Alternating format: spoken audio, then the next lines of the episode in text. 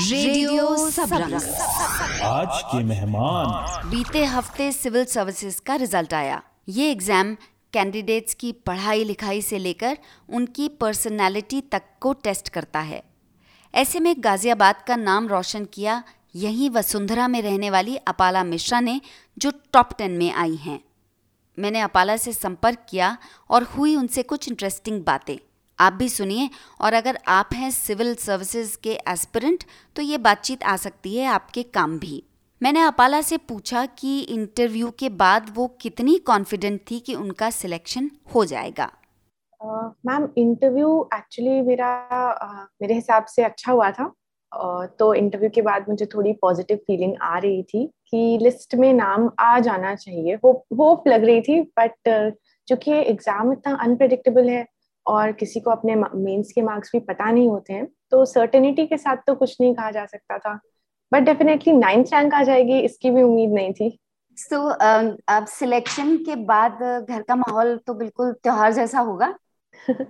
हाँ मैम बहुत बिज़ी हो गया है एकदम बिल्कुल टाइम नहीं मिल रहा है। अचानक से बिज़ी लाइफ हो गई है। पहले बहुत ही शांत थी अब अचानक से काफ़ी हलचल हो गई है। सो आर यू सेलिब्रेटिंग क्या आप इसको सेलिब्रेट कर रही हैं सक्सेस को? जी मैम अच्छा तो बहुत लग रहा है और चूँकि मैंने बहुत ऐसे वीडियोस देखे थे लोगों के टॉपर्स के अपनी प्रिपरेशन के टाइम तो मुझे लगता है इन वीडियोस को एट अ प्रायोरिटी मुझे भी रिटर्न बैक करना चाहिए लोगों को और सोसाइटी को। तो मुझे लगता है यही बेस्ट वे है सेलिब्रेट करने का। बहुत बढ़िया तो वंडरफुल थॉट वंडरफुल थॉट एक वो कौन सी चीज़ है जिसने आपको सबसे ज़्यादा मदद करी है तैयारी करने में? Can you pinpoint one thing ma'am एक चीज़ अगर मैं अपने बारे में कहूँ तो मुझे लगता है इस, इस एग्ज़ाम की और खुद की साइकोलॉजी समझना एक बहुत बड़ा काम है जो कि जनरली मिस हो जाता है बच्चों से और कोचिंग सेंटर्स से। हम लोग पढ़ाई पे बहुत ज़्यादा फोकस करते हैं लेकिन हम सेल्फ इंट्रोस्पेक्शन पे फोकस करना भूल जाते हैं। तो हमें हमेशा हर थोड़ी देर पे हर थोड़े दिन पे खुद को भी एनालाइज करना पड़ेगा कि हम जो कर रहे हैं वो हमें सूट कर रहा है या नहीं या वो रिजल्ट्स दे रहा है या नहीं। तो मुझे लगता है सेल्फ इंट्रोस्पेक्शन एक ऐसी चीज़ है जो शायद काम आई। इतनी यंग एज में अपाला आप बहुत ही काम और कंपोज लग रही हैं। शायद यही वैल्यूएशन आपको मदद कर रहा है ऐसा अपने आप को प्रोजेक्शन देने में प्रोजेक्ट करने में।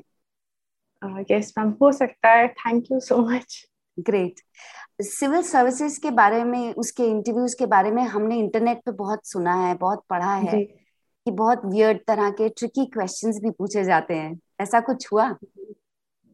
जी मैम इंटरव्यू में तो ऐसा है कि प्रीलिम्स और मेंस में आप पढ़ाई के बलबूते निकल सकते हैं लेकिन इंटरव्यू में आपको बहुत डीप नॉलेज चाहिए। आपके अंदर एक सब्सटेंस होना चाहिए। और डेफिनेटली मैंने भी बहुत पढ़ा था इंटरनेट पे तो मेरे साथ भी ऐसा एक इंसिडेंट हुआ कि इंटरव्यू के आखिरी में मैंने जो साड़ी पहनी थी मुझे उस पर क्वेश्चन किए कि जो इस पे इसके बॉर्डर पे है उसको क्या कहते हैं?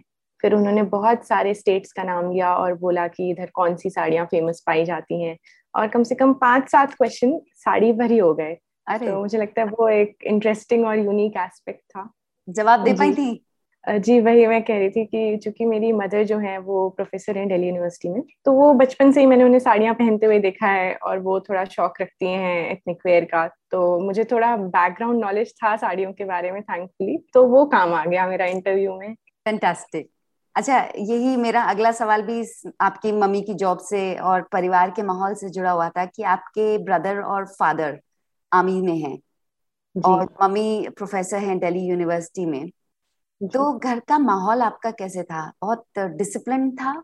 जी मैम थोड़ा तो डिसिप्लिन होता ही है क्योंकि पापा आर्मी में है। एक चीज़ जो अच्छी हुई वो ये है कि पापा थोड़ा फ़िज़िकल एक्टिविटीज़ की तरफ़ ध्यान देने को कहते हैं हमेशा। बचपन से ही स्पोर्ट्स की तरफ़ थोड़ा थोड़ा वो खुद भी जिम जाते हैं खेलते हैं।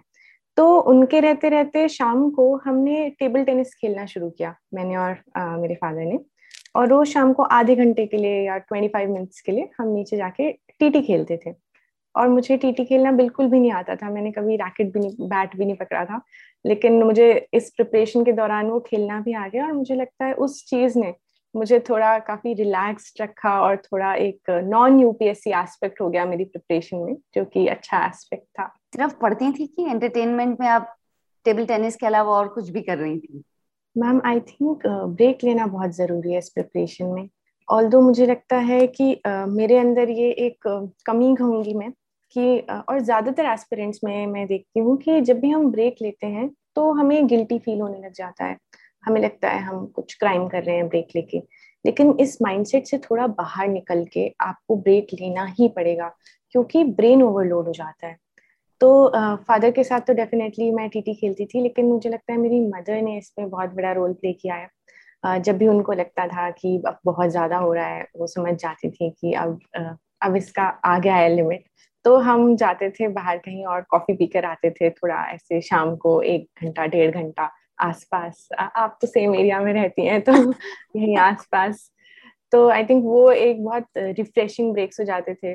और मेरी मदर से मैं बहुत क्लोज भी हूँ तो मैं उनसे बात करती थी उस टाइम पे तो मुझे अच्छा लगता था।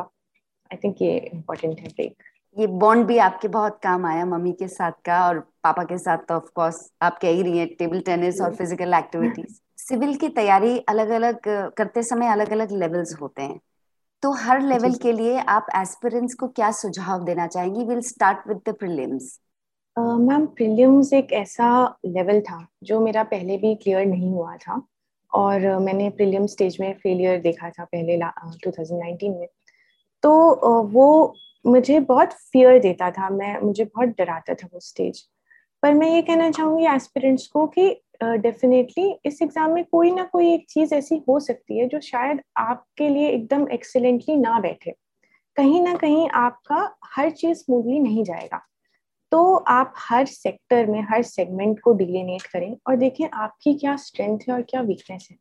अगर प्रीलियम्स की बात करें तो शायद एमसीक्यू जो होते हैं, उनको प्रैक्टिस करना बहुत ज़रूरी है। और देखना कि आप कितने इजीली सेलेक्ट कर पा रहे हैं चार में से एक ऑप्शन कितने इजिली एलिमिनेट कर पा रहे हैं। क्या आप कुछ टेक्निक लगा पा रहे हैं। तो मुझे लगता है प्रैक्टिस बहुत ज़रूरी है प्रीलिम्स के लिए। मेंस की तैयारी करने वालों के लिए?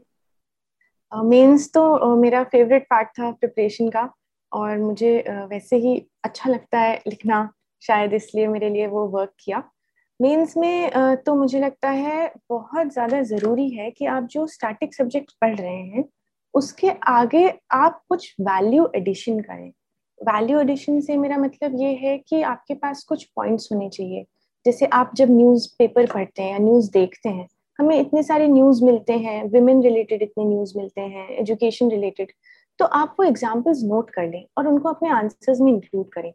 उससे आपका आंसर एक कदम आगे हो जाएगा। थोड़े बोनस पॉइंटर्स या कहीं कोई आर्टिकल्स मिल गए, कहीं कोई सुप्रीम कोर्ट का जजमेंट आ गया, ये सब चीज़ें आप अलग से एक सेपरेट नोटबुक्स बना के उनको नोट करें और उनको यूटिलाइज करें अपने आंसर्स में। ये एक एज दे देगा मुझे लगता है। इंटरव्यू की तैयारी कर रहे कर रहे स्टूडेंट्स के लिए क्या कहेंगी? मैम इंटरव्यू के लिए uh, मैंने सबसे ज़्यादा पढ़ाई इंटरव्यू के लिए ही की है। uh, एक तो क्योंकि uh, बीच में पैंडमिक हो गया था और लॉकडाउन हो गया था और एग्ज़ाम पोस्टपोन हो गया था। जून में था पहले फिर सितंबर में हो गया था। तो टाइम भी ज़्यादा था और पढ़ने के लिए भी बहुत ज़्यादा था।